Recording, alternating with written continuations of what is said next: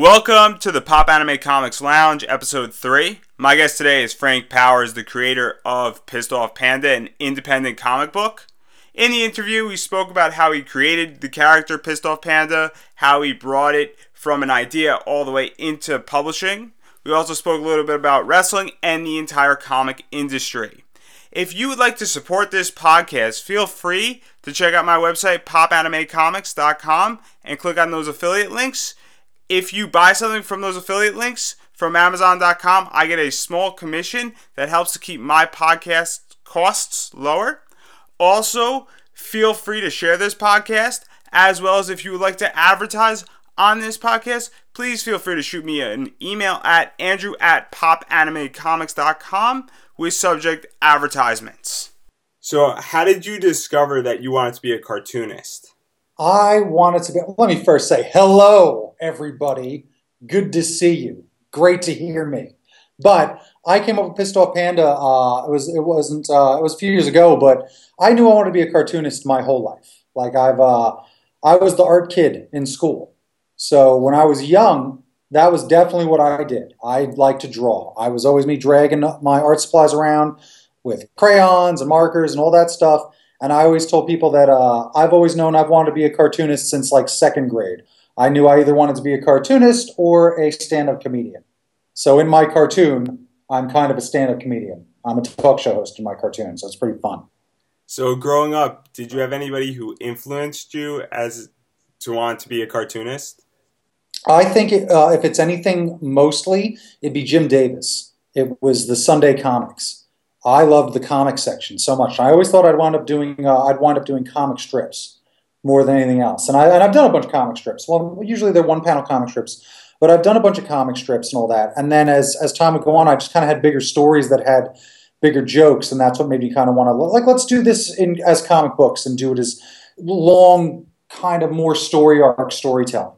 You know that that's was it. But it was mostly the Sunday comics because it kind of pulled back the veil that a person can make comics because on the if you look at the Sunday comics, um, unlike cartoons or animation or anything like that, everything has uh, you know everything has its like credits at the end, right? Every talk show, every every cartoon, every anything like that has credits. But I think that they kind of fall, you know, they, they kind of look like wallpaper. No one really reads the credits. The credits are boring. You already turn it off. Uh, as opposed to the comic section, which it was print. So there's your print, there's your cartoon sitting right there, and it says by Jim Davis or by Charles Schulz. And as a young kid, like eight, nine, and all that, it made me realize like there's one guy that's doing this. This is one dude drew this. And I wound up seeing a CBS special uh, that was uh, for the anniversary of Garfield or the anniversary of, uh, of someone, and they showed a bunch of cartoonists of the guys drawing Superman and, and Hi and Lois and Cathy and all that stuff. And I had never seen cartoons drawn right in front of my eyes. There's the daily comic strips getting drawn right in front of my eyes. It's just this person doing it, and they're the one behind it. And that to me made it the reality that I could grow up and do that. So, when you were growing up, did you submit any comics to any local newspapers or your school newspaper?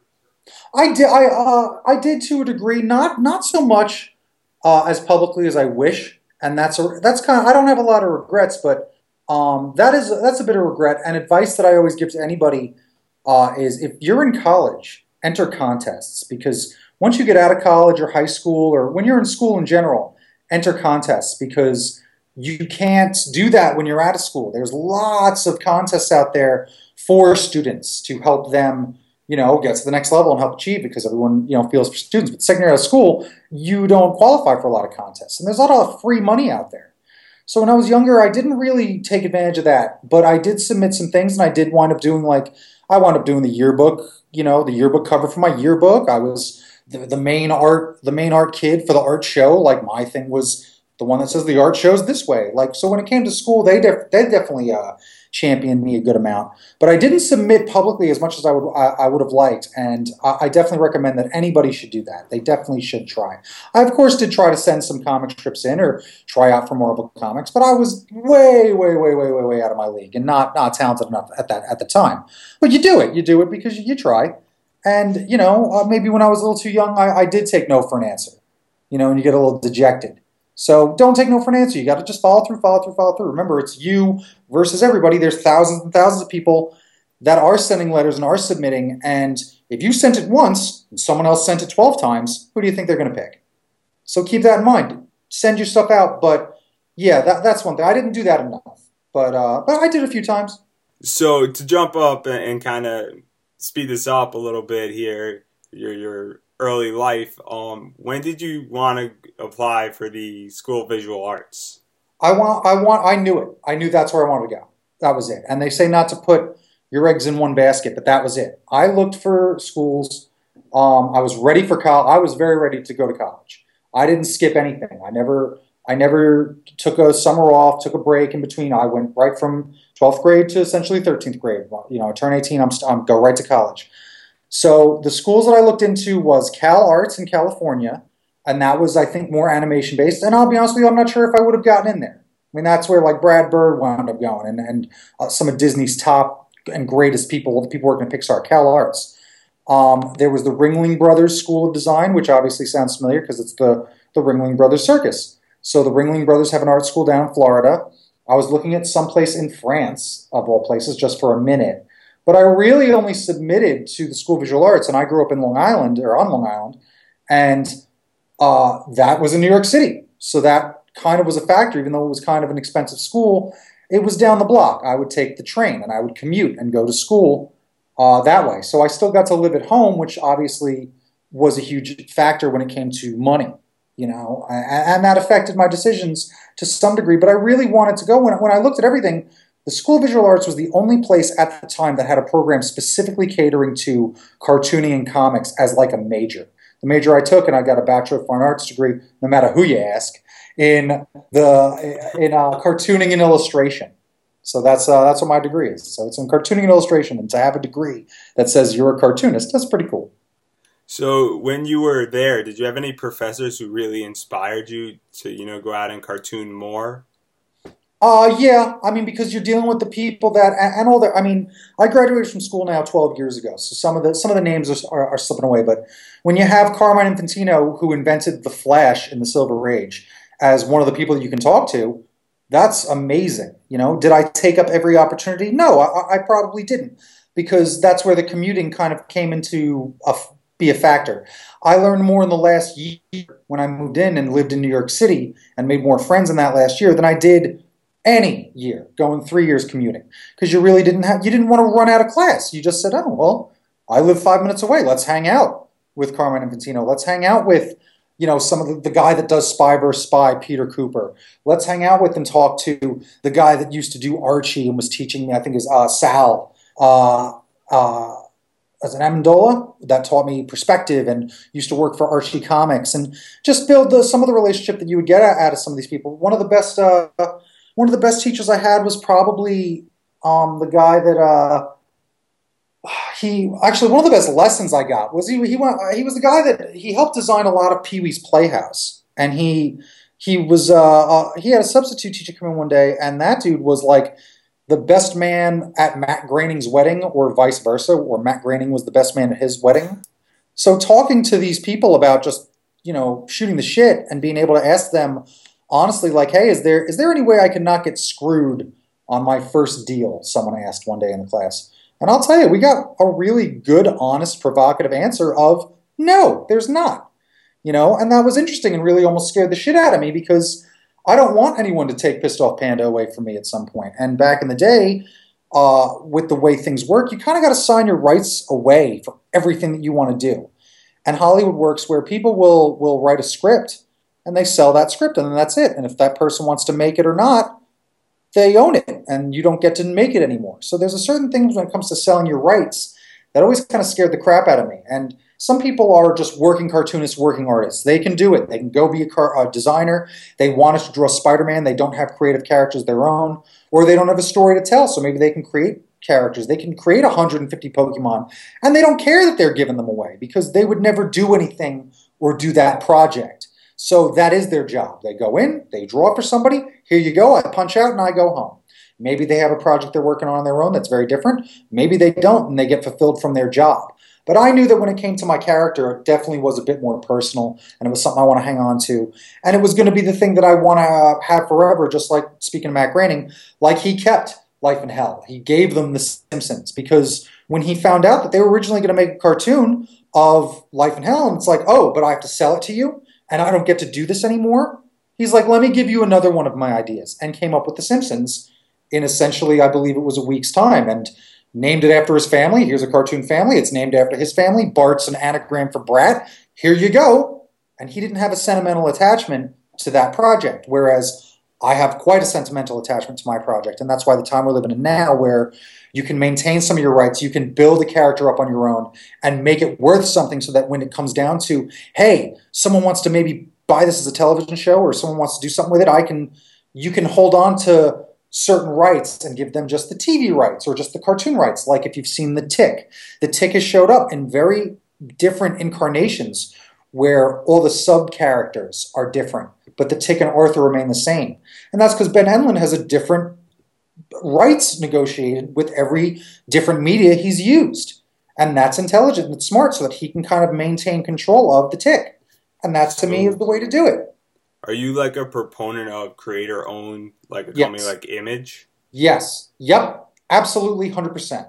Absolutely. Now, that being said, would I ever, if Marvel Comics wanted Pissed Off Panda, because that's another thing about now and why I think that now was a time to strike. Pissed Off Panda turns 13 this year, right?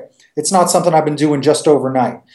It's this character I've had for a long time, and it's finally time to really put as much effort as I can because years ago, society and, and the way creativity was, Pissed Off Panda, it was okay, but I don't think it would have mattered as much. Now look at what Marvel has done with Rocket Raccoon, with Howard the Duck is back and popular in comics, with the tongue-in-cheek Squirrel Girl as a superhero. I believe that's a DC comic. Like, there's a little more tongue-in-cheek and not this serious tone that was going on in comics when the X-Men movie came out.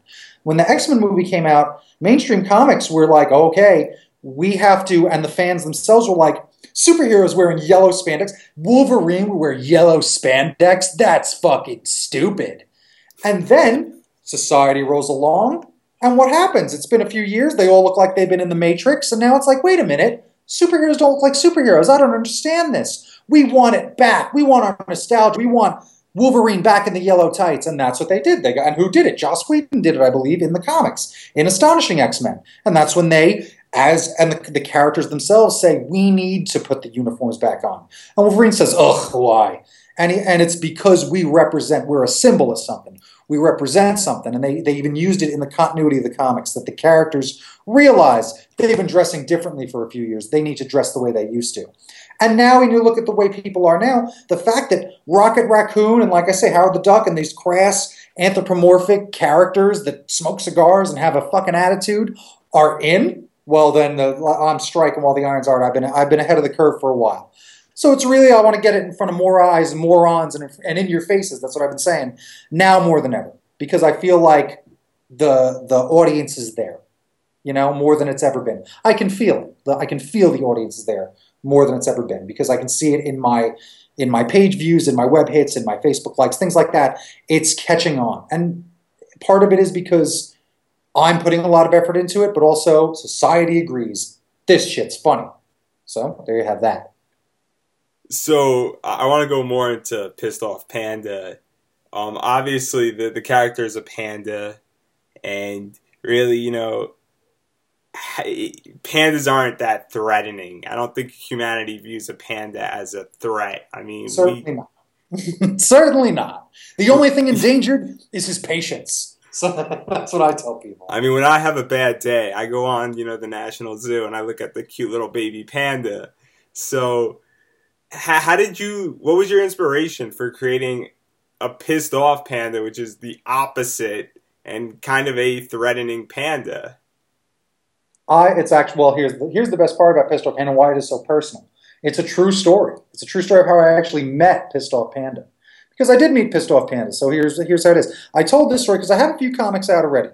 Uh, I have the the origin story of pissed off panda, and that is a story I told using cartoons and using uh, using cartoons, comics, and actual photographs from this trip. So I was in love with this girl. All right, we and uh, I wound up flying across the country impulsively one morning. I just decided I need. She had moved away, And it had been a month. We were on the phone, and it says, and we're trying to hang up. We'd been on the phone for like six to eight hours. All right, it was like four in the morning, and I'm like, oh, it never gets any easier to say goodbye to you.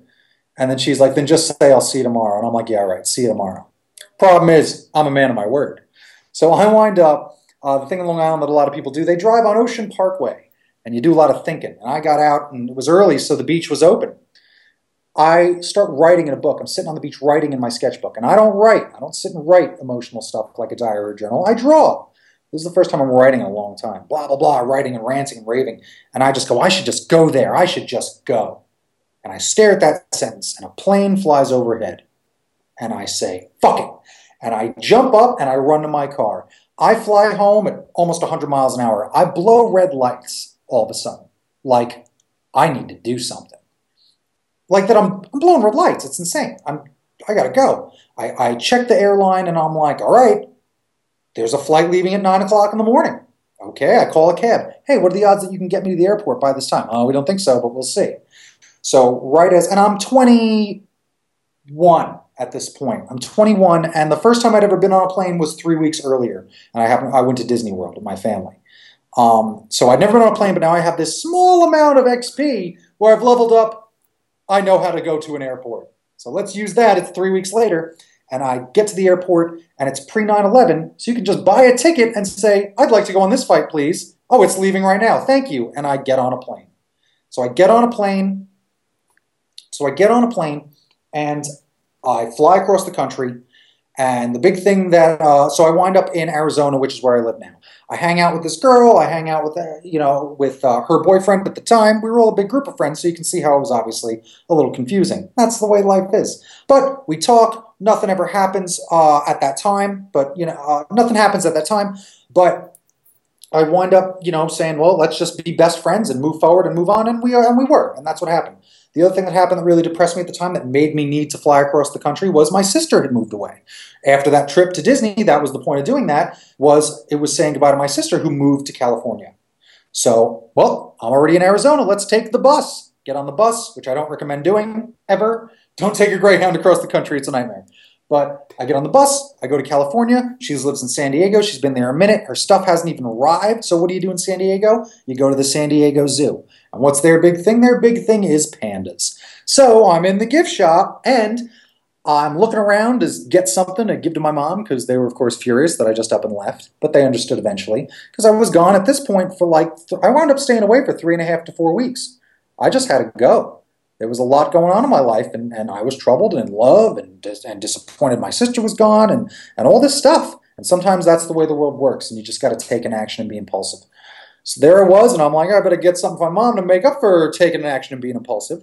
And I'm looking on the shelf in the gift shop, and there's all these goofy looking panda bears, these little dolls, and there's one of them sitting there, and he's like misstitched. And I say, Oh, look at this one. He looks pissed off. I pick him up. I'm like, Oh, look, it's pissed off panda. And that was it. And that was it. And I, I even took some photos with him that day. And those are the photos that eight years later I realized I should use these photos. That's how I'll tell the story. Because the way I tell the story in the comic book is it's an origin story, it's a slideshow. So my cartoon character is it's he's he's running a slideshow, and all the slides are real photographs. It made it kind of fun. Um, and that's what happened. So I, I go back to uh, so I come back. I get that little doll. I come back home, and I draw, you know, since I'm in the sketchbook, college starts again, and I, I draw in my sketchbook this one picture. This one picture is Pissed Off Panda Hates Dancing Hippos. And the joke there was really the hippo, which was this big, goofy looking hippo. And Pissed Off Panda just standing there stoically looking at him, but you could tell he hates him. And we pass our sketchbooks around in each class and on every floor of the dorms and stuff. Let me tell you, it's no lie when every single person, without fail, stopped on this page that was near the back of an entire sketchbook filled with hundreds of characters, hundreds of cartoons and doodles, and all this silly stuff. And everyone stopped on this page and laughed and asked me, Who's pissed off Panda? And I'm like, Oh, well, he, he's a little jerk. He, uh, he hates everything. Does he hate this? Well, yeah, and I would draw it. Does he hate this? Yeah. And it became a thing, and I put all those things in pissed off, what I called Pissed Off Panda's Book of Hate. Was all the things that Pissed Off Panda hates. Pissed Off Panda hates Draw some funny picture. Laundry day. Pissed Off Panda hates MC Hammer pants. Whatever was going on or whatever was trending or whatever was funny. Just some goofy stuff. Not that MC Hammer pants were trending or anything. I don't want to date myself. But you can see what I'm saying, where it just became this kind of running joke between me and my friends. Eventually, I would take all of those over the years, over the do- you know over the dozen or so years, and that was the second book that I made to follow up that origin story. Which, like I just kind of told you, the origin story tells how that's what we did. I made this book of hate.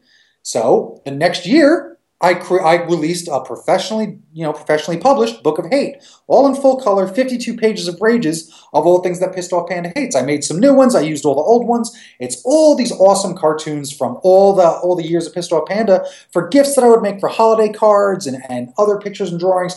Anything that would have to do with them, I say that they took place in a different book of hate that exists, and this is his greatest hates. So it was really fun where I got to use all my art and almost kind of emotionally get it out of me.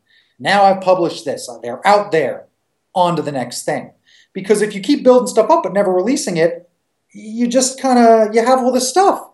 You have to release it so you can make room for new ideas. And that's what happened. So now I had told the origin story. I told the, all the greatest hates, and that's everything that he's done. And now the newest project has been actually doing a fully uh, self-titled Pissed Off Panda number one, going from number one on to infinity just like any other comic book, just like Bone, just like everything, and telling big stories, story arcs, one shots, mini comics in the back, some true stories and some that are just complete fun comics. And actually releasing Pissed Off Panda like the full fledged fictional character that he absolutely is. And it stars a cartoon version of me. And it also stars some other characters that were able to kind of come falling out once I invented Pissed Off Panda. Once I invented him, I'll tell you, it was like I had my Bugs Bunny, and all the other characters just kind of all of a sudden made sense because I had this one pillar of a character to build it around. And that, that to me was what I had been lacking for so long. It was that. So finally, I had this foundation so that every funny character and every goofy joke and every punny name could just be another character, an ancillary character to him. And that, that unleashed the creativity. It really did. So to segue right into other characters, you have a character called Pig Venus. Ah, it's actually it rhymes with Venus. That's right. It's Pig Venus, and you know you'll love every inch of them. That's right. so the question is, how did you create that, and where did that, that come from? That is just a play on words because everyone's heard of Tig Old Biddies, right? That's what we all say for that one. Oh, she got some Tig Old Biddies. All right, that's called spoonerism. A spoonerism is a word that when you, it's a couple words when you flip the first letter of a couple different words, right? So one day, hanging around with my friend in the basement, we were just goofing around, and that somehow got said. We came up with that and laughed until we were hurting. I mean, we were dying over this joke. It was just this funny joke that we, well, there it is. And I think we were even just trying to come up with screen a screen name. I think we were trying to come up with a screen name for something. You know, you sign up for stuff, you need a new screen name. Um, and I think that's what what spawned it was was that. So so that happened, and I'm like, oh my god, I have to draw that. So that was it. I started drawing a tiny, adorable pig. So all right, let's draw a pig. Let's draw a pig. Let's draw a pig. Just draw him a bunch of times. So finally, it was like it started to look like a character. Um, and the way that I've come up with Pig Venus and kind of the character of Pig Venus, which is super fun about him, is that he doesn't get the joke. Right? He does not get the joke. Now, uh, since I have to explore things, I've, I've teeter-tottered over the years too. How mature is this book, besides it being obviously very immature? But is this South Park? Is this Family Guy? Is it The Simpsons, which might not be as crass as obviously South Park or Family Guy? You know, there's levels that you can do your jokes at, and how much do like how much do I want to curse? How much do I want to be crass? How much, you know, how dirty is it? And I'll tell you, sometimes, because here's the other thing I'm a super, like, sweetheart. I draw super cute.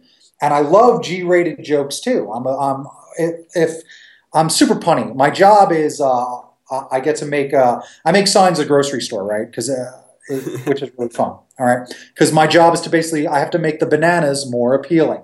All right, I have to say here's all the olive oil. Try all of them. Okay, things like that where it's so stupid all right, and making funny, punny jokes. But I'll tell you, that's me. And uh, I have a thought: if puns were lunch meat, I'd be the worst. And I always tell people that one. So that's kind of my sense of humor, and I draw super cute. And I, have made some children's books. Uh, that was one of my first jobs was drawing children's books because that's my style. I draw super adorable. Uh, in Japan, it's called like kawaii with the big eyes and super Japanese. Like I love drawing like that. Um, so with him, he is super adorable, but uh, and, and that is my style. But I wasn't sure how much I want to how R rated I'm making this thing or how mature I'm, I'm, making it. And I'll tell you, a buddy of mine at a point recently, it was recently, he just said to me one day, because there is that side of me that is as crass as anything and as rude as, as anybody you've ever met. And as you get older, I think some of that falls away. Because again, I invented Pissed Off Panda in my early 20s when, man, I was a, I was a rageaholic. Like who wasn't when you're when you're young? You you have a lot of this angst and you have a lot of rage and you do hate the government. And it was George W. Bush was president for goodness sakes. How are you not mad? You know all this stuff that like when you're young you're just kind of mad at the world, and as you get older you kind of simmer down. So that's I think where I've had some of this stuff. But then it's like, but I have it's pissed off panda, and his best friend is Pig Venus there's no escaping what this is and who I am. It is dick and fart jokes. Kevin Smith is my hero. Like, that's what it is. And he just looked at me and he's just like, dude, own it. And I don't know why that that felt like a slap in the face of like, yeah, like that woke me up. Like, like, just like, oh yeah, duh. Like, own it. You know? And I'm like, you're right. Fucking own it. So that's exactly it. And it kind of made it easier to deal with. Now, pissed off panda, you know the way that I've started describing him just in this past like few months. I'm like, they're like, well, so what's pissed off panda? I'm like, oh yeah, he's a fucking jerk. All right, and everybody usually laughs at that. Like that's what it is. Like he's a fucking jerk, and just using that hard F. And that's the funny thing about me is that I even have a tattoo, and my logo for my company is an F bomb because that was my nickname. Because I use fuck like a comma. All right, I grew up in New York. I mean, that's just what it is. so um, and again, as I got older, it's almost like, oh, maybe try to not, you know, say fuck so much. Get it in control. Otherwise, this podcast would have been like, so the fucking thing is that you don't fucking know. When I fucking met Pissed Off Panda, I fucking this. And my dad got to me that I'm he, he just pointed out to me, he's like, you sound ignorant because I'm saying fuck so much. And I'm like, you know, you're right. So I kind of got that in control and got my potty mouth a little more under control. But the point is, don't be afraid to say it, own it, be who you are, still talk like that, be rude, but do it in the correct way, you know, and it's like own it. It's like, you know what, that's right. Because own it is also, I think, uh, the equivalent of saying control it at the same time, you know, because I don't want it to be fuck, fuck, fuck, fuck, fuck. That's not good. Because when you also, with writing, here's the thing, and I've noticed this, and this was a critique I got that made a lot of sense for my dad told me this once too. He was reading something I wrote. He's like, yeah, but when you say fuck, I stop because I don't say fuck. So it stops me and it takes me out of what I'm doing. And I noticed that. I'm like, you know what? You're right. And I've noticed that happens to me if I'm reading something. Even if it's something that's like, that's a hyper intelligent word or something I would never say. I wouldn't talk like that. It gives you pause. And curse words do that. If someone's not, you know, acclimated to talking like that, they're not acclimated to reading like that. And it stops them. So it's like, okay, that's something I do need to figure out and control. So that was a thing too. So going back to what you were asking me, basically. So then there's Pig Venus Again, you'll love every inch of them. A slip of the tongue makes it a little more fun. It's comedy gold. I even just made Pig Venus tape measures. That's my newest product that I sell, is a Pig Venus tape measure. Hilarious, all right? It should probably only go to 11 inches. Any bigger than that, right? So, so there's that. But that's what I really uh, figured out. And it's like you can control it by, re- I realize what it is. Pig Venus doesn't get the joke. He's a different type of archetype of a character. As is Pissed Off Panda, and as um, I'm getting to the kind of third character in the book is me. There's a cartoon version of me in the book because this is all very biographical, and I guess I take from my own life. And you know what? Even Picasso used to do self portraits. So you know what? Fuck you. I'm in the book. That's right. I always said if I ever, like I said, if I grew up to be anything, I would have been a cartoon. All right. People have told me more times than anything else, you're like a cartoon character. And I'm like, well, you know what? I am a cartoon character. And that's exactly it. Uh, I've heard that more than uh, have you ever been told like you know what celebrity you remind me of? I've I've gotten that four times in my life, four times, and you know what all four people said? Freakazoid. Do you remember Freakazoid? The cartoon from like It's the a little bit before my time, but I know so who he is. You're okay. So you're around the time of the '90s when Tiny Toon Adventures came out, Animaniacs came out. There was another cartoon called Freakazoid, and he was Super Teen Extraordinaire. Freakazoid, Freakazoid. He was a cartoon created by the same people that created Batman, but it was a fun, super hilarious parody of superheroes, and it was it was uh, one of the better things that uh, came out of the DC animation, but it only ran about a couple years. How come something that ran for a couple of years back in the early 90s, back when I'm growing up, all this stuff, four times in my life that people have said, you know who you remind me of? Who? Freakazoid? What is that? You know what that is? That's fucking up. Okay? Because I love Freakazoid and he's a lunatic. And that's kind of great that that's who I'm reminding people of. So that's kind of the whole thing of it is that I'm a cartoon character. Why can't I be a cartoon character in my own book? The whole thing's a biography anyway, so might as well do it. Pissed off panda, pig Venus, and me are almost like my id ego and super ego. That I mean, that's some of what it is. But at the same time, this is something that we've all seen before. It's it's a grouch, it's a dumb guy, and it's kind of a nice guy leader. It's it's it's Mickey, it's Goofy and Donald. It's Bone, Fone Bone, Funny Bone. It's it's Larry Moe and Curly. That's it's a type of storytelling. It's, it, it, it's a way to tell stories with these kind of three archetype characters, even the, even the Powerpuff Girls. You've seen it before. So that's what I realized like I do have in, in my control. And uh, Pig Venus offers the balance to me and Pissed Off Panda are the, the yin and the yang. Okay? Because as much as I say, I'm like the John Arbuckle to his Garfield, I also fight back. I'm not as dumb as John Arbuckle is. Like, I fight back. You know, we are two characters. We don't get along. But we have a lot in common. We are best friends, even though he hates my guts.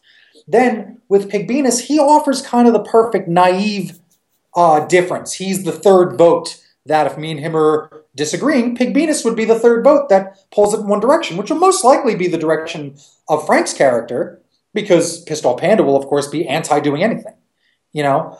But that's even the thing. Like I say, with him being so naive, it's great because as crass and as rude as I can make this book get and have it be Pissed Off Panda flipping people off and saying fuck you and making dick jokes, the fact that the main dick joke character doesn't even get it, I think is fun. He's naive, he's adorable, and does he actually have a huge dick?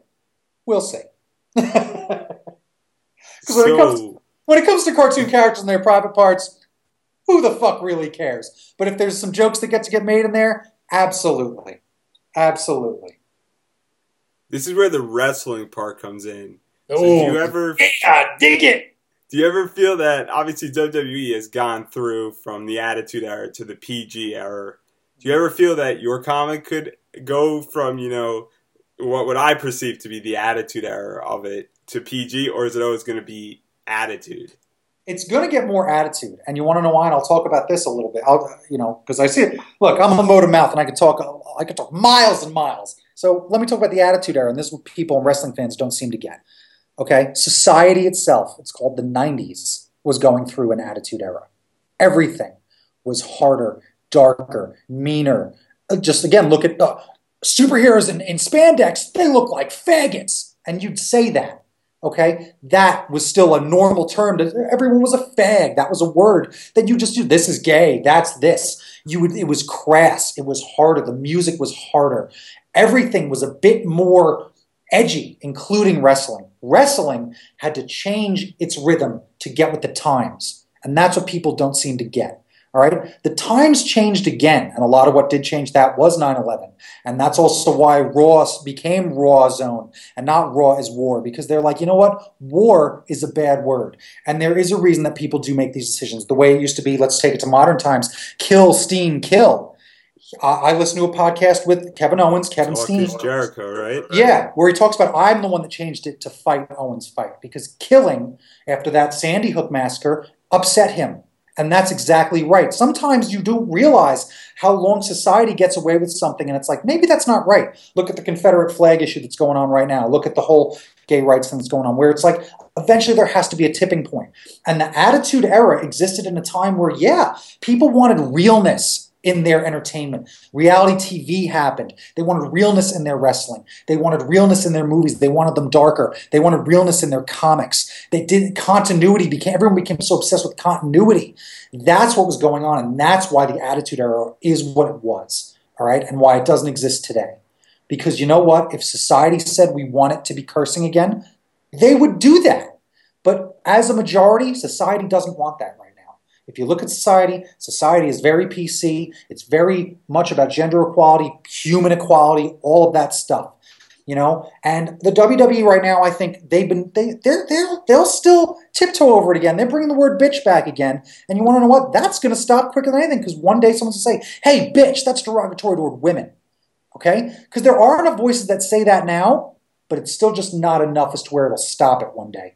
Just like we used to say gay, just like we used to say other other words that were that are terrible casually. Eventually, there's a day where it's like that's not a good word. Fag is the new f word. You're more likely to say fuck on television than you are to say faggot. All right? And that's good. That's a damn good thing.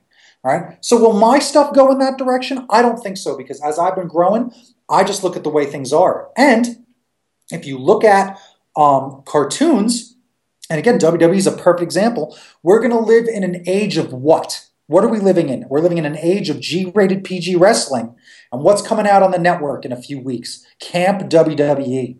So we have PG wrestling with TVMA cartoons. How's that? It's not rock and wrestling with blood and guts. You know, it's not rock and wrestling animated G rated Saturday morning cartoons the way it used to be with blood and guts wrestling and violence in the real show. The real show is the thing that's censored, and the cartoon is the thing that's TVMA. Kind of mind blowing to me. But if you look at all of media, that's the way it is. Some people say that we're losing some of the freedom of speech and some of this PC stuff, and some of the stand up comedians do have a problem with it. But at the same time, if you look at video games, they're more violent than ever. You can now, I think, fuck hookers for points in Grand Theft Auto. That used to, A, not happen at all, and then B, be a hidden thing where you had to get a purple dildo. That's a hidden secret code before you did that in Grand Theft Auto. Now, it's just a mode in the game where you have sex with someone. Okay? I'm sorry, little different, right? Little different. That's not going to go away. Very. As much as people want to complain about certain rights getting taken, that's not a thing that's going away. You are allowed to create and put on the internet whatever you want, say whatever you want. These video games come out and they do whatever they want. It's crazy. And if you look at animation, animation's only going in that direction. All right. This season of South Park did something very different, and I'm not sure if you saw it, but they showed dicks. All right. South Park finally even pushed the envelope again. They showed dicks. Full, this is a dick. This is a picture of a dick flopping around and rocketing off someone's body like a bottle rocket, which was hilarious. But it was still, they're showing dicks on TV. All right? That's where the cartoons have gotten to. And if you look at The Simpsons, The Simpsons is obviously far more over the edge than it used to be, but I think The Simpsons still obviously maintains its good rating. It's not too over the line, but man, They'll push the envelope when they want to, and they'll slide in a joke. They keep it clever. Family Guy to me is not my favorite thing. I used to like it back in the day. They're a little more, uh, I've, I'll just fucking say lowbrow. And you know what? Fuck them. They insulted Tucson real bad this season. How dare they? That's where I'm living. Toot toot Tucson. It's the best place on earth. But Family Guy to me kind of fucking lost its way and just got about let's see how offensive we can be, let's see how rude we can be, and ignore the writing. And that's different. So you can see how most media everywhere and again, now let's go to my media, and my main thing, because I, I, talk about animation a lot because I, I'm a, I look to the future. And in the future, I see Pissed Off Panda animated. But let's focus on the present. The present is now, and that's comics. Let's look at comics. Comics are the most uh, pushing the envelope and, and pushing the uh, borders of what you're able to do creatively more than anybody. Look at Archie alone. Archie comics alone in the past few years have been groundbreaking, introducing gay characters having an interracial gay wedding, I believe, with the other guy's a soldier. All right? They killed Archie in like a what if book. What would happen? How would Riverdale deal with if Archie fucking bit it? They did that book. All right? Then you got Batwoman that's a lesbian. You have gay weddings in Marvel Comics. Marvel has been way ahead of the times. All right? With Northstar. North Star got married and they celebrated that a couple years ago. And now reality is caught up. Reality's caught up. And that to me shows how with art and with the media, you can get messages out, you can still push the envelope more than ever before. And the thing that always pushes the envelope is art and creativity. Things like animation, things like comic books, and I think comic books especially and graphic novels, they talk about heavy stuff, even going back to Maus, talking about the Holocaust, using mice and cats. I'm like aware.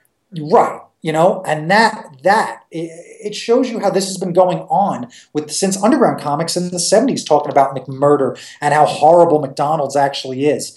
And it took to now where this year mcdonald's is finally going to close some stores you know like that says a lot. And the reason that mcdonald's is going to start to fail is because this generation is going to not be brought up on going to mcdonald's. Being healthy is the thing to do they're being raised on being healthy. We were. I wasn't raised on that. I wasn't raised on anything like that. But it's not the normal thing that's an American slice of apple pie and a glass of milk to go to McDonald's. And hell, even milk might have been a whole fucking lie to America. Who knows? Because I think almost everybody's lactose intolerant, it seems. But that's how it all works it's it goes in trends and art is always pushing the envelope. And underground comics comic books being creative and getting that message out is the thing that happens first because you know what? It's hard to shout to everybody at once because everybody loses it. They lose their minds. A man is smart up a th- you know 10,000 men is, is the stupidest thing you'll ever talk to. Try and order that pizza. No one's agreeing on a topping okay? But individually people are smart and that's how it has to work. And that's why when people are doing things underground, it's not getting to as many people at once, but it's getting to the right people, the people that already kind of believe this, the people who are already kind of looking at this, and that's how things happen. Again, going back to that Confederate flag thing. How many people have said that about the Confederate flag for a long time? And it finally takes this much where it's finally enough people that it's like enough people are the majority that say, you're the minority, get rid of it. And hell, if there's not a joke in there that the people want the Confederate flags are the minorities, how's that? that idiots. anyway, so to get back to Pissed Off Panda, um, yeah. it's going to be 13 years old in a few days. Yes, it is. Uh, happy early birthday to Pissed Off Panda. Woo! Um, so how do you feel that your character has evolved from day one up to now? Definitely it's been the same as me, and even the character itself has evolved just with the stylistic choices. Um, and again, I, and I'll always I'll use Garfield all day long because I love I love Garfield more than almost any cartoon ever, and I love Jim Davis. Um, if you look at the evolution of Garfield, um, and and even if I want to, I could use the Peanuts. Okay, I could use I could use Charlie Brown. Look, look at uh, look at Garfield. Look at Garfield uh, strip one and year one. And look at the Peanuts, especially in strip one, year one, how super adorable they were, super tiny. Garfield, way over fat, way ridiculous. Garfield, as he evolves over time, looks nothing like a cat at all, right? His big feet now. He's got these long, skinny legs, his big feet, arms, all that stuff. Garfield used to work on the physics of being a cat, but he evolved over time. Um, the Peanuts kind of got a little taller too, and, and look, you know, but but not much change there with Pissed Off Panda, the, the evolution's the same. He used to be kind of super tiny, but he was very round because, as you know, you, you described pandas before. They're round, they're adorable, they're tub, they're tubby, they're bumbly. Uh, with comics and with cartooning, I learned about this in SVA. It's called the power of the icon, and you want something that you make to be a recognizable silhouette. If you looked at a silhouette of Bender, there was from Futurama or even Fry, there's no other character that has that silhouette. You'd be able to pick out Bender, Fry, Bugs Bunny, Mickey Mouse, especially, is the best example. The power of an icon, like it's a logo. You want your character to be that defined in one color, one black on white color. So with Pissed Off Panda, um, there was that. If you even look at him to a degree, there might be some of the similarities to the Mickey Mouse design. Um, but with the way he is, he's got, as he's gotten older, his feet have gotten bigger, He's gotten a little. He's gotten a little uh, fatter. There was a point where he got a little too thin and a little tall, and I, I, I, I realized it. It was around 2005 and six. I realized it and pulled back again and made a stylistic choice. His ears are now pointy and sharp. They're triangles. They're not kind of these nice roundy ears that they were before. Uh, his head is all points and edges. It's like a fishbowl, but it's but that's the way it used to be drawn, like a fishbowl. But now it's sharp. He's got sharp cheeks. He's got sharp, pointy hair, sharp, triangular ears. Uh, his shirt is very sharp points, and his feet come to points. Everything about him is sharp and super like edge because he's aggressive. I want it to be that. That's exactly it. Um, with Pig Venus, what do you think I did opposite of that? Super roundy. Everything's round. He doesn't have a point on him. Even his tail doesn't have a pigtail point. Some of the older ones do, but then I realized let's make it just kind of look like if we put a sausage in a knot. Um, and just make it roundy. Everything on him is round and curvy, so it's soft. And these things sound like, oh yeah, duh, that makes sense. But and honestly, if I'd taken one class, maybe someone would have told me that. You know, I don't think that I'm stumbling on, but some of these ideas you do have to stumble on your own, even if it is a commonly known thing. You know, telling a classic adventure story, there is a there is a way to do it. But if you've never been taught the outline and the way to do it, and then you write a story that turns out it has like, oh, it has this thing, and then a challenge, and then that res- resolution, which leads to two new challenges, and then the big conflict right before the big resolve, oh, then you did it. No one told you. Well, then, all right, thank goodness. So the thing I'm talking about now, it's not some brilliant idea, but as you kind of mold something, you know, you eventually kind of figure out all the flaws that are wrong with it. You know, one of the things that happened with him that I realized I would need to change is the character himself, even on paper, he didn't talk for seven years. I never drew him with one word balloon. Sounds he would like only Eric Young. Yeah, he would only do hmm, H M M P H would be his like catchphrase, just him go, you know, him being just annoyed at stuff and grumbling about things. And that was also because I almost took something a little too seriously that we learned in school. And that was them having a problem with comics and modern comics and splash pages and all this shit. It's not storytelling. And what they really did in school was t- they wanted to teach us storytelling. Panel for panel for panel. A man gets in his car, he gets drives down the road, there's a shot, and he's pulling up the airport gun. Not a man is walking toward the plane and you just write. He got his clothes together. He took the road. There was traffic. He's at the airport now. You know, you can't cheat it by putting words in. You have to be able to read that story if there's not one ounce of dialogue. Even Marvel did this once with the Nuff Said month. They're like, let's do a, every comic with no words. And you have to read this story. And some of them were flops, but some of them were like, that was a really good story that this person really, they met the challenge of they're going to tell a great story with not one word balloon. You know? And that that was some of what I was doing. I didn't want him to talk. And part of it was like, what would he sound like? And I didn't know. But then the thing that really taught me the lesson on that is is the uh, is thinking about animation, and that was when I went to school. I took cartooning because at the time I would have just been one of the thousands of names at the end of The Lion King. That's what I always told everybody.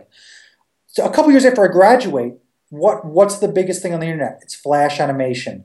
And what is my favorite thing on earth? Homestar Runner. And if you've never seen Homestar Runner, anybody out there or you, Andrew, you have to go look at Homestar Runner and go check out Strong Bad. It's the funniest thing ever. And that was done by two brothers and their girlfriend did one of the voices. Two creative guys that were so funny and so good at doing some funny fucking voices that they made a cartoon all on their own that every company on earth was trying to buy. Everyone offered them money and it's in the papers. Millions of dollars they offered. And they're like, no. Because the second producers get mentioned or writers get mentioned, they would get cold feet and say, no, not, er, not cold feet. They just make a decision of, no, I will not do this. This is ours.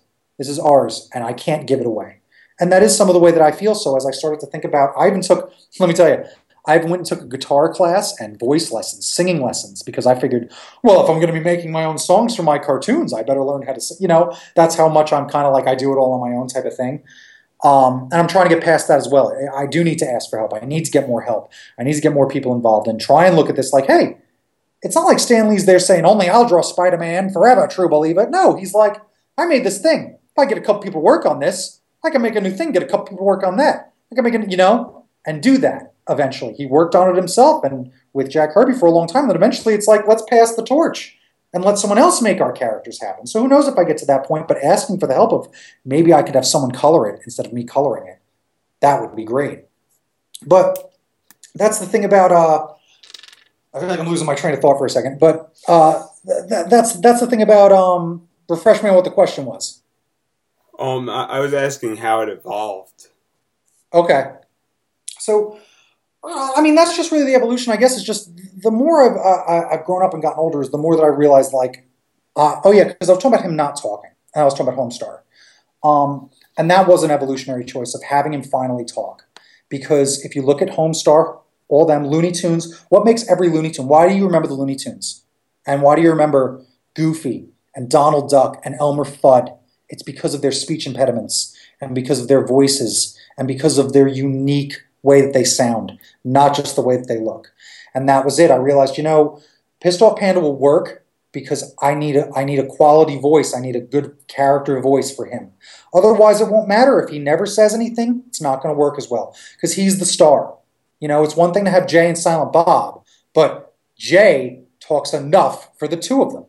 You know, and that's the thing. If this thing's starring Pissed Off Panda, even though much like you're talking to me now, and I'm a fucking motor mouth and I got more words than a fucking thesaurus, um, the uh, the character of me is not the star. Pissed Off Panda is the star. You know, so I'll be there to be talking and doing whatever. He's gonna he's got to be able to drop in his one-liners that are gonna shut me up or his insults. You know, that that put me in my place. Most of his word balloons will will be one and three word word balloons. You know, there's not going to be he's not going to talk a lot. He's not going to go on a big diatribe of, of of thought balloons, word balloons, or anything like that. But he needed to have a voice, so that was a huge evolutionary choice. And it took seven years to get to that to say that my cartoon character even talks. Like that's a hell of a thing too, right?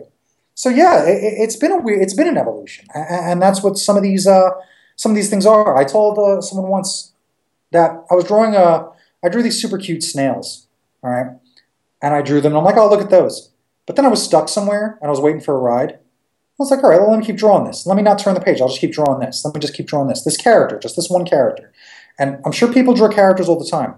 What if you actually stumbled on one and like, what if I actually kept drawing this character, this one image of this character, and really fine tuned it, fine tuned it, and I I wound up working on that snail character for three hours, just sitting there, like really sculpting this character because I was mm. stuck, and I'm like, wow, I got such a better result than times where I'm like, let me let me draw a squirrel, let me draw this, let me draw that, and I'm like, oh, that looks pretty good, or that's enough.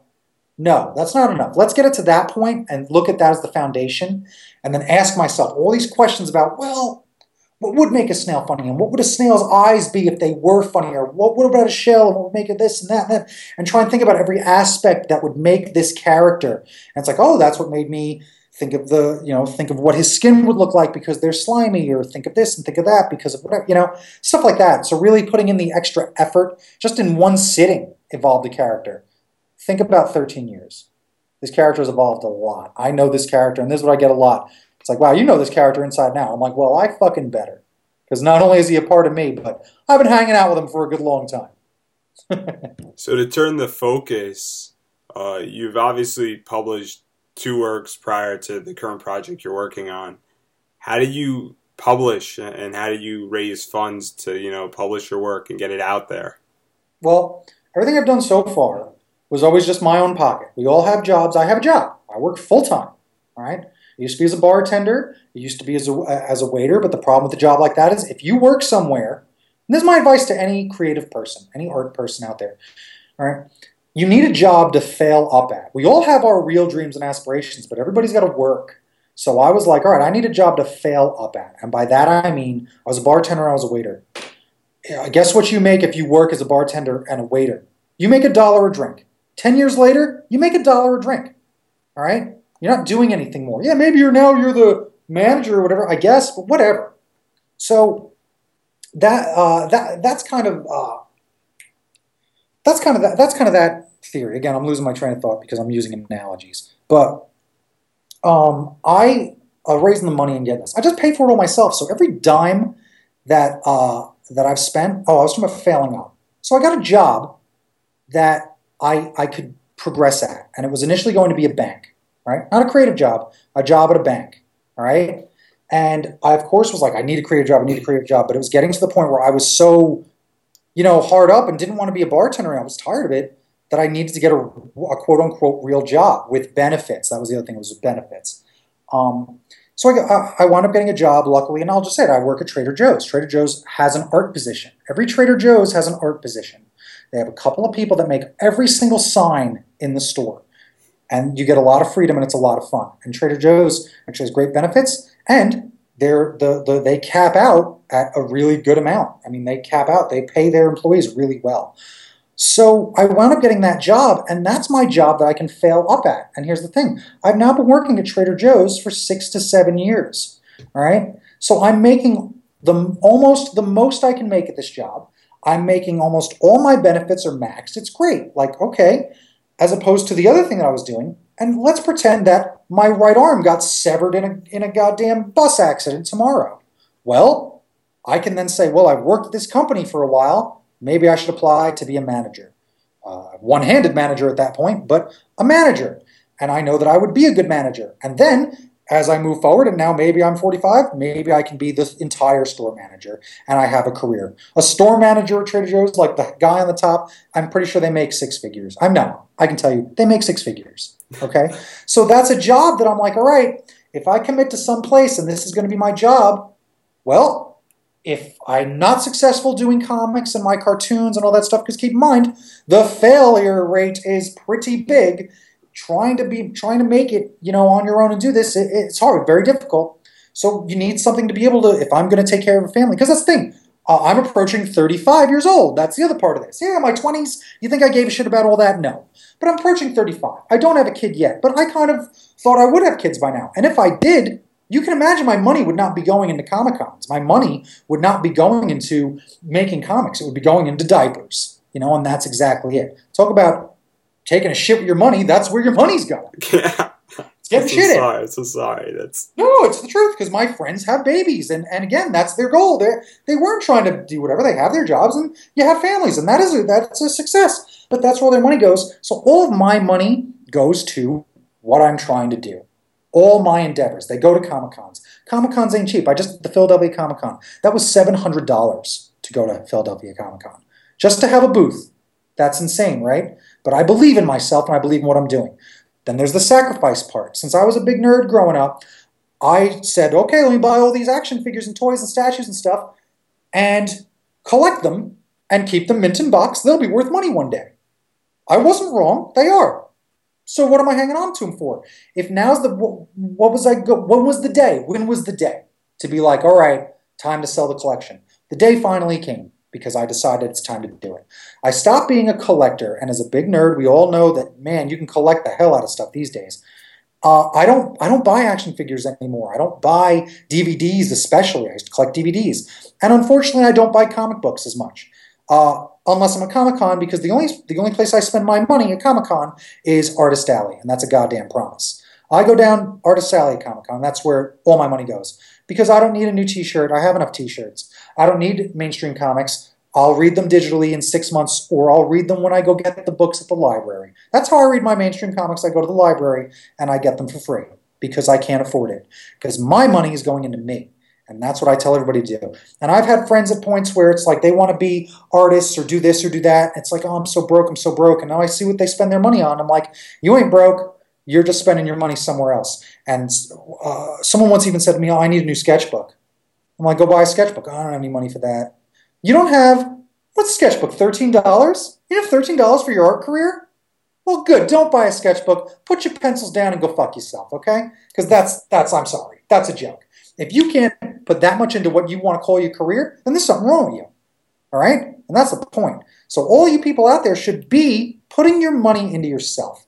You don't need to buy DVD sets. You don't need to buy all this material possession stuff. Get enough of it. Get like, I have my Superman shirt. I've got one. I don't need 15 of them. Okay? I don't uh, I don't subscribe to HBO. I don't know what's going on in Game of Thrones. And you know what? I'm okay with it. Because I'd rather be playing the game and making content than sitting on my couch and absorbing it and doing nothing else. Because Lord knows there's a ton of content out there now, more than there's ever been before, and it all lines up. It all syncs together. Man, you got to watch. You got to watch this show on ABC to watch the Agents of Shield, to watch the, the Agent Carter special miniseries, to know what's going on in Captain America, which is going to connect to the Avengers. Which is, you know, like, wow, I better commit. How many hours of your life is that to sitting and staring at that goddamn television? It's a lot and I'm talking and I'm talking about it now like it's different because it is different because it's comics. It's the stuff you love. It is Captain America. It's the coolest shit. You've never been enticed more by the devil to sit and fucking watch content on television than ever before. And I'm telling you, sometimes you gotta wait. Wait and do your own thing. Make your own stuff and make yourself a priority, especially with your money in your wallet. Make yourself priority. I also just bought an 11 by 17 scanner because how big are comic pages? They're 11 by 17. And for years I'm suffering scanning one half of the page and the other half of the page and then photoshopping it together for an hour and a half. What am I doing? What am I doing? An hour and a half? Maybe not an hour and a half because I'd be bad at Photoshop. But an hour? Let's say it's an hour? Time is money. Every hour I've ever scanned every comic page, what a waste of time. You know, because now it's just I bought something for 250 bucks and I hit scan once and it's scanned. You know, you got to invest in yourself. That you got to do. So that's where the money for this comes from. It comes from my day job. And then it comes from, because I've never made a dime off Pissed Off Panda. You know, you go to the Comic Cons and it's me versus everybody. It's me versus SpongeBob SquarePants as much as it's me versus you know Deadpool and all Wolverine fan art and all the and all the 11 by 17 fan arts and all that stuff. People don't recognize it and they don't understand what it is, so they just think that it's it's not cool or they've never heard of it, so who knows? There's a certain type of people out there, and a lot of them need to be told something's cool before they like it. Lots of people don't watch something season one, episode one. You know, but man, the season finale of Breaking Bad had more people watching than ever before because finally society has told us this is the show, everybody.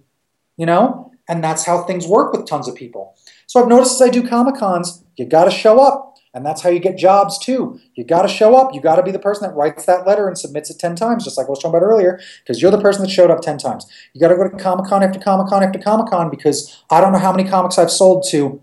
You know, this is the third time I've seen you, and I've got to know what this is all about. Why not the first time? Why not the second time? Hey, maybe the third time is a charm. And that's how it works. People have to be comfortable before they're ready to see something new. Because now it's not new. They're comfortable with it. They've seen it a few times. Who are you? What's this all about? And then I get to do my thing, and I'm really good at selling my own thing. You know, and that's that's um, that's the other thing that I do pretty good at, as far as I'm concerned. I love promoting and selling and being maniac and being funny and getting on stage and having a podcast and doing a show and making jokes and being a guest on a podcast. My, th- I think that I'm going to get on my business card professional podcast guest. I want it. I think I need to make that a goal because I love doing these things. I love them. They're so much fun to talk about creativity, to talk about it with people that are being creative and want to just collect and, and express and, and, and talk to other creative people, even if they're not creative themselves, because they love it and they love this stuff and they want to do talk about what they did review on Netflix or reviewing a video game or whatever because it's fun and it's a different type of creativity. You know, so even if you are just one of these people that just you're not creative, but you and you do sit down and you do want to do something, you watch a lot of television. Hey, make a blog about your opinion on it. Make a podcast about it. Who knows? Yours might wind up being the best one, even if it's just local. Because don't don't overlook how much local matters. And that's another big thing I do in Tucson. I love it here. I love local stuff. Right. I support all my local people. And I'll tell you, and this is why I say on all these things. And I share links. Share links on the internet. Okay? Not just from BuzzFeed and not just from The Onion. Share your friends' links that have bands. Share your friends' links that make comics. Share your friends' links to just an event that they're going to because they want people to show up to this thing that they really care about. And they want people, buy your friend's album for God's sakes. I always equate things to beer because when you go out, how many beers do you have? Oh, like six? Like, oh, six, that's, or five? That's not even a lot. Yet when I ask you for $5 somewhere else, $5? It's like, that's what a beer is. In fact, your friend's band CD is only two beers. Oh, you're right. That is only two beers. And when you equate something like that, it makes $10 not seem like a lot because it shows someone how quickly they throw away $10 on beer. Glug. And that's something that they're out paying $10 for when they know they could buy that at the store for $1. You know? Like that's how it works. So sometimes you got to kind of put things in perspective with people and and show them what something is actually worth because since you know me or since you know that guy that is in a band or since you know that person that's doing that thing hitting that share button to that person means so much you have no idea because it never gets touched all right and even on posts where i do like share share share you should share links blah, blah, blah, people like i'll get 28 people that like that post and they don't share it it's so insane to me that on a thing that's all about how sharing is the only thing that makes something work 30 people like it. It's insane, right? But that's how people are because they don't know if they feel good enough to be like, I endorse this, you know, unless they know it's really funny because it's a cat being adorable or something like that on the internet. And that's how people work. So my thing that I ask everybody on every single thing I've ever done share your friends' links. Share your friends' links. Buy their CD, even if you're never going to listen to it. Buy it. It's $5, probably maybe 10 $10. Appreciate the artwork that's on the cover. Buy it because that friend will never forget it. Because that's me too. I've gone to every one of my shows, my friend shows. Everyone, I'm the guy that buys their album. And the other way that you were asking me about money, and, and I think uh, I'm something I'm leaving out, crowdsourcing and crowdfunding. I recently did do some crowdsourcing and crowdfunding, and I used Kickstarter. Um, know that that I have one that worked, and I have one that is going on right now. But we can just say it's not going to work. It failed. All right, and I have been quietly trying to make a choice on how to do this. Do I take it down because I know it's going to fail? Do I promote it right to the very last minute? Or do I decide what I've decided? I'm just going to fail loudly and proudly. I tried this thing. I tried Kickstarter. I put my idea out there and I put all this effort out there. And the only reason that uh, I'm on this podcast is because some of the effort got to you. Right, so that means, hey, that's it exactly. Yeah, I'm making a ripple. Something happened, but this thing failed. Okay, I didn't make my money.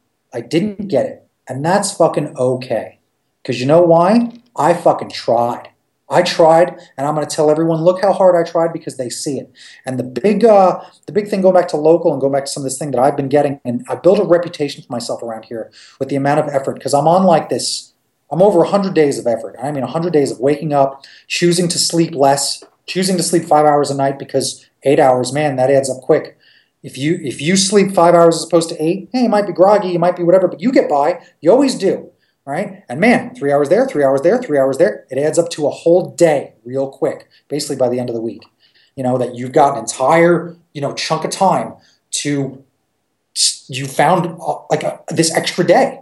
So I've kind of built up this rep around here of you're like the hardest working man in town because I'm going out, I'm putting up all my own flyers, I'm posting things about what I'm doing. I'm on this podcast, I'm on this one's podcast. I called all the podcasts, emailed everybody, I'm in the paper. They're like, "How did you do all this?" I'm like, "I I tried. I did it every single day. I tried really hard and I fucking failed. That's what's about to happen. You know what? I'm going to tell every single person that I failed because they saw how hard I tried. And everyone's going to be like, oh my God, oh my God. And the lesson that everyone's going to get from it is that it's okay to fail because not a lot of people fail publicly. And I'll tell you, I can't wait to do it. Because you know what I think it's going to do? It's going to make the next time I do this I'm going to take the lessons I've learned from this one, not trying to raise $8,000. That was far too much because I don't have enough of a fan base. I'm building a fan base. And I know that if I had used maybe GoFundMe or the other one, I would have gotten to keep the, it's around $1,500 that I did raise. And you know what? That's pretty cool. Me out of nowhere, just asking people on the internet, raised uh, one thousand. I'm sorry. Right now, it's about it's about twelve hundred dollars. It's like one thousand one hundred and fifty dollars. Okay, that's I did that. Now because it's Kickstarter, I don't get to keep it. Kickstarter's all or nothing. So I should have known my limits and said this isn't going to be done based on fans that I have. It's going to be done based on mostly people I know. So I could have set an eight thousand dollar goal on uh, GoFundMe or on Indiegogo or, or these other ones. And if I didn't meet my goal, I still would have kept that thousand something dollars, which I could use a thousand something dollars. That's great. That, so I'm going to learn that lesson. Maybe the next time I crowdfund, I'm going to use a different one where I get to keep what I get. Because I know that the small amount of support I'll be able to get again from every single person that donated, they'll donate again because it didn't cost them anything this time. They're going to say, holy shit, I wanted him to succeed. They'll still want me to succeed when I try again. And I'm going to try again just in a few months going to just take a i'm going to take a breath start working on the project because i'm also trying to sell a project that's not exactly complete it's just begun um, my screensaver keeps going off so i'm not sure if it's cutting out but i'm trying to uh, uh, do, do, uh, do the project that's uh, it, it was something i'm selling like it's an idea and i've got a little bit of it well let me get some more of the project done so it's a little more tangible so it's a little more believable and this way it's easier to sell not like, hey, I'm selling you this idea. It's, hey, I'm selling you this, and I get to hold a piece of paper and show it. Um, so that's the lesson I took away from this. I, I, I did the crowdfunding. I recommend crowdfunding to anybody, but know that it takes a lot of effort, a ton of effort. Effort every day, as does any success, making it anywhere. It's just an amount of effort. This is not your nine to five job. This is not something you can go in yawning, go in and ring your register, be half there, half not there. This is not that. this is your passion, this is your career that you want to make it your career, then you got to treat it like your career and take it very seriously. You got to be very hard on yourself, feel guilty when you're sitting there and Netflix is on. And uh, you hear me pick on Netflix all the time, right? Because it's the, it's easy. It's easy to it's easy to pick on it because television's still television. Netflix is binging. Netflix is people they and I've done it myself. Okay, that's how I got through Buffy the Vampire Slayer ten years too late. Was I watched it for seven hours straight. That's what I did with Lost too. I watched that shit for seven hours straight. Like that's a day. And then the only reason you stop is because man, I'm exhausted. I'm exhausted from all this television watching. So you got to be careful because it's called binging. And binging, eh, you know, you can't purge to get time back, you know? Binging with food, binging with alcohol, binging with anything usually is is looked at as a negative. Yet the only place that's not looked at as a negative is our, our Netflix viewing. Oh, we can binge it and we cheer. Binging is still relatively a bad thing. So be careful with your time. Time is money, time is your life. And if you want to make money doing the thing you want to do for the rest of your life, then you got to put the work in and you got to wake up earlier and go to bed later. Get money where you can, make money where you can. And again, if you can draw, get on that friggin' internet and go to every single one of these sites, make a blog on every one of them, because that's another thing that I did. I, am on, I'm on every social media site now. And I'm not the biggest social media guy, but you kind of turn into one because you have to be. That's modern times. Uh, one of the one of I'll give you a trick or a clue you can get it so that if you post once, it posts to everything. Instagram does it a lot. Instagram, if you post on Instagram, it goes to Twitter, Facebook, Instagram, and I started a Tumblr because it does it automatically. I've never been to this Tumblr. Who cares? It's there. I've checked it, it's all there, you know? There are people that live in our own little worlds. They subscribe to our own. We live in a world of subculture now because of how big the world's gotten. So that's the difference where you don't have to make something that's going to be as popular as let's say Borat was. Borat swept the nation, right? You can find your subcultures of people that will love and adore you. That, like I said, I brought up Homestar Runner. And again, I'm not sure if you did hear of it or not. But that to a few million people is the best thing ever. Yet you've never heard of it because you can live in subcultures now. My roommate has no idea what Justin Bieber looks like at all. Right? Some people might be like, that's impossible. Nope because you can live in a subculture now, right? And his world is video games and online gaming, and he's in school for being a biomedical engineer. Do you think he looks at anything close to anything that have to do with Justin fucking Bieber? No. So he's never been exposed to it, and that's a lot of people. So you got to find your audience because it's out there. You're not gonna, you don't have to make it in the mainstream. You don't. You can find 10,000 people that think that you're fucking great, and you'll be a success because they will buy your things and fund you. And you might have to still work at a job, but maybe you don't have to work there as much. And then maybe eventually you don't, and then you can make your own products because you have an Etsy store, or you're on Artfire.com, or you're on all these stores that that that provide that. Or you teach. I taught myself how to screen print so that I can make my own shirts. I can make my own stickers. I can DIY, and that's another big message I'm all about. DIY. The most things that you can do yourself, do it yourself do it. There's all these, you know, there's all these sites that are made for artists to sell their, to, for people to sell their own stuff. And if you can draw or make anything or even sew or knit, you can make money on it. You can knit a hat, you can put it on Etsy and make money off of that hat. And if you think that that hat's worth $100, then hey, try and charge $100 for it and get $100. Maybe it is. We just saw some asshole selling other people's Instagram photos in New York City for $90,000 because the world's a fucking crazy place. All right? But Lord knows that fucking idiots have money. So, so my do, final question before yeah. we get to plugs. Oh yeah, because yeah, I'm not plugging enough. I'm talking so long. I warned you. I warned you. It's all good. so, do you ever get pissed off at Pissed Off Panda? Do you mean me in general, or like does my cat does the character get pissed off, or what? Like, how do you mean? Do I get pissed off? Pissed off, Panda? Your your character. Oh yeah, we fight all the time. how does it get resolved? Again, that's where it does help where Pig Venus uh, steps in because again, it's just someone to break up the argument. Or if we get into a fight, uh, that's that's a really fun. Actually, that that does work. One of the one of the cool things going back to even the WWE, it is a little bit of a dream where because I love wrestling. Okay, uh, and especially especially the WWE. But I love I love all wrestling. I love ROH and I love ECW obviously more than anything in the world, um, and, and all that stuff and the history of wrestling and all that. But uh, big WWE fan. Um, in every book I've ever made, anything I've ever done, I thank my mom, I thank dad, this one and that, and I thank the WWE because I always like to kind of get what I give, and or and give what I get rather.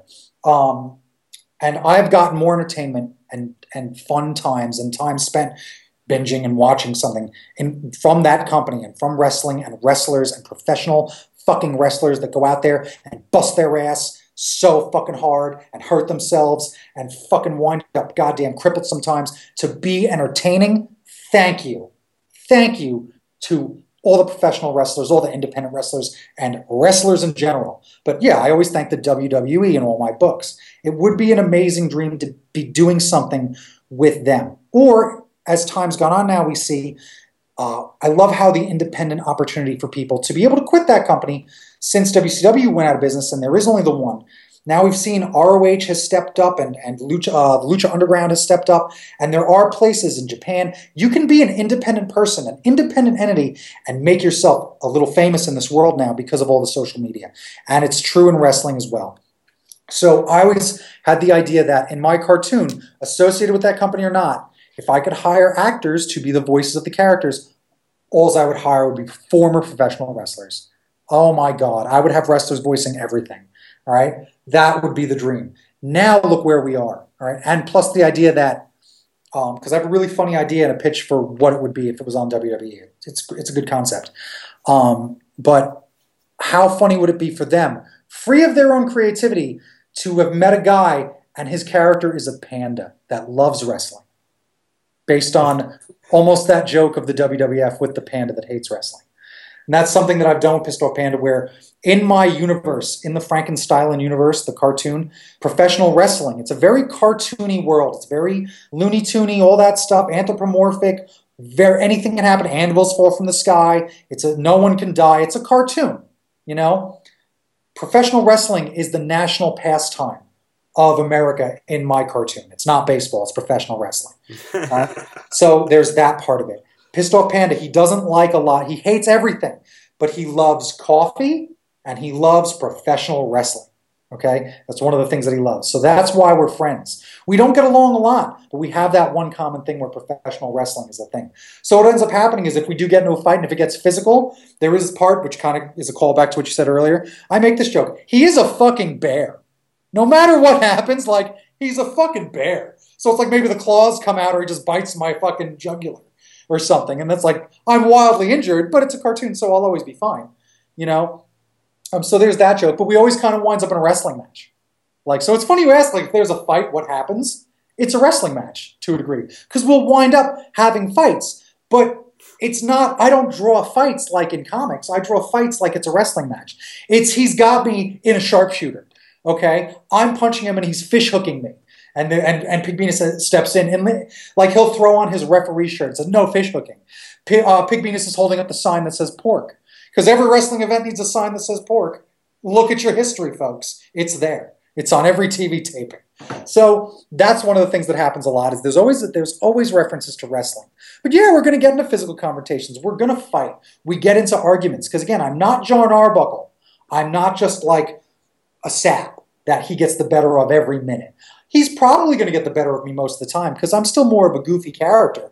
But I'm going to fight with him, and we're going to fight, and we're going to wind up in a wrestling match where it, eh, you know, because why not? I think it's funny. That's what my fight scenes kind of look like. They use wrestling holds.